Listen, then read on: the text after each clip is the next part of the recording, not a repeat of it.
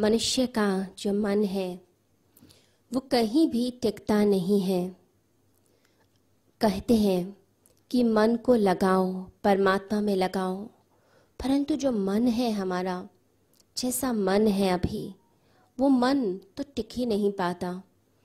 वो तो उलझा हुआ है हिसाब किताब में, वो तो उलझा हुआ है संसार की बातों में। संसार की चीज़ों में इतना उलझ गया कि अब वो जो मन है, वो कैसे परमात्मा से जुड़ जाए? परमात्मा से तो जुड़ ही नहीं पाता, मन तो लग ही नहीं पाता है। जो व्यक्ति अपने आप को शांत करना सीख गया, जो व्यक्ति मन के पार जाना सीख गया, वो परमात्मा से जुड़ना भी सीख जाता है, उसका मन जुड़ जाता है। मन के पार जाना मनुष्य को सीखना चाहिए, ध्यान सीखना चाहिए। गीता में एक शब्द आता है, सतत युक्त। तो जो हर समय युक्त है, परमात्मा से जुड़ा हुआ है। ऐसा जो योगी है, ऐसा जो व्यक्ति है, वो निरंतर आनंद की प्राप्ति करता है। तो जब हम ध्यान में प्रवेश करते हैं, तब मन परमात्मा में लगाना नहीं पड़ता। परमात्मा के ही साक्षात्कार होते हैं चारों ओर। हर जगह फिर परमात्मा के ही दर्शन होते हैं। जो ध्यानी है, जो जुड़ा हुआ है, वो हमेशा परमात्मा को अनुभव करता है। हर जगह अनुभव करता है।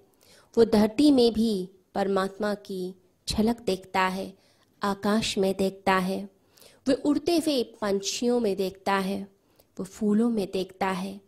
बच्चे जब मुस्कुराते हैं, उनकी मुस्कान में भी उसे परमात्मा ही दिखाई देते हैं। किसी के ज्ञान में भी परमात्मा दिखता है। चारों ओर सिर्फ़ और सिर्फ़ परमात्मा की छलके आने लगती हैं, क्योंकि मन, ये जो दिल है, वो पूरा जुड़ चुका है। जैसे एक माँ जो है, वो बच्चे से अगर थोड़े दूर है तो जो मन है, उसका लगातार लगातार बच्चे में ही ध्यान, बच्चे में ही अटका रहेगा। वो कुछ भोजन भी बनाएगी तो भी ध्यान जो है बच्चे पर ही जाएगा। याद आएगा कि वो होता तो उसे कितना अच्छा लगता। फ़ोन भी बचता है तो लगेगा कि कहीं उसने फ़ोन तो नहीं किया उसे कोई ज़रूरत तो नहीं है। तो ऐसा जो ध्यान है जब एक साधक का टिकने लग जाता है तो समझिए वो परमात्मा के समीप आने लग जाता है उसका जो समर्पण है वो पूरा होने लग जाता है। फिर उसे निरंतर अनुभव होता है कि, कि वो परमात्मा में ही रहता है। परमात्मा में ही डूबता है और परमात्मा में ही रहता है, जैसे मछली सागर में रहती है। तो मछली की नियति है सागर में रहना, सागर उसके आसपास है। ऐसे ही हम भी परमात्मा में ही डूबे हुए हैं। चारों ओर वही परमात्मा है।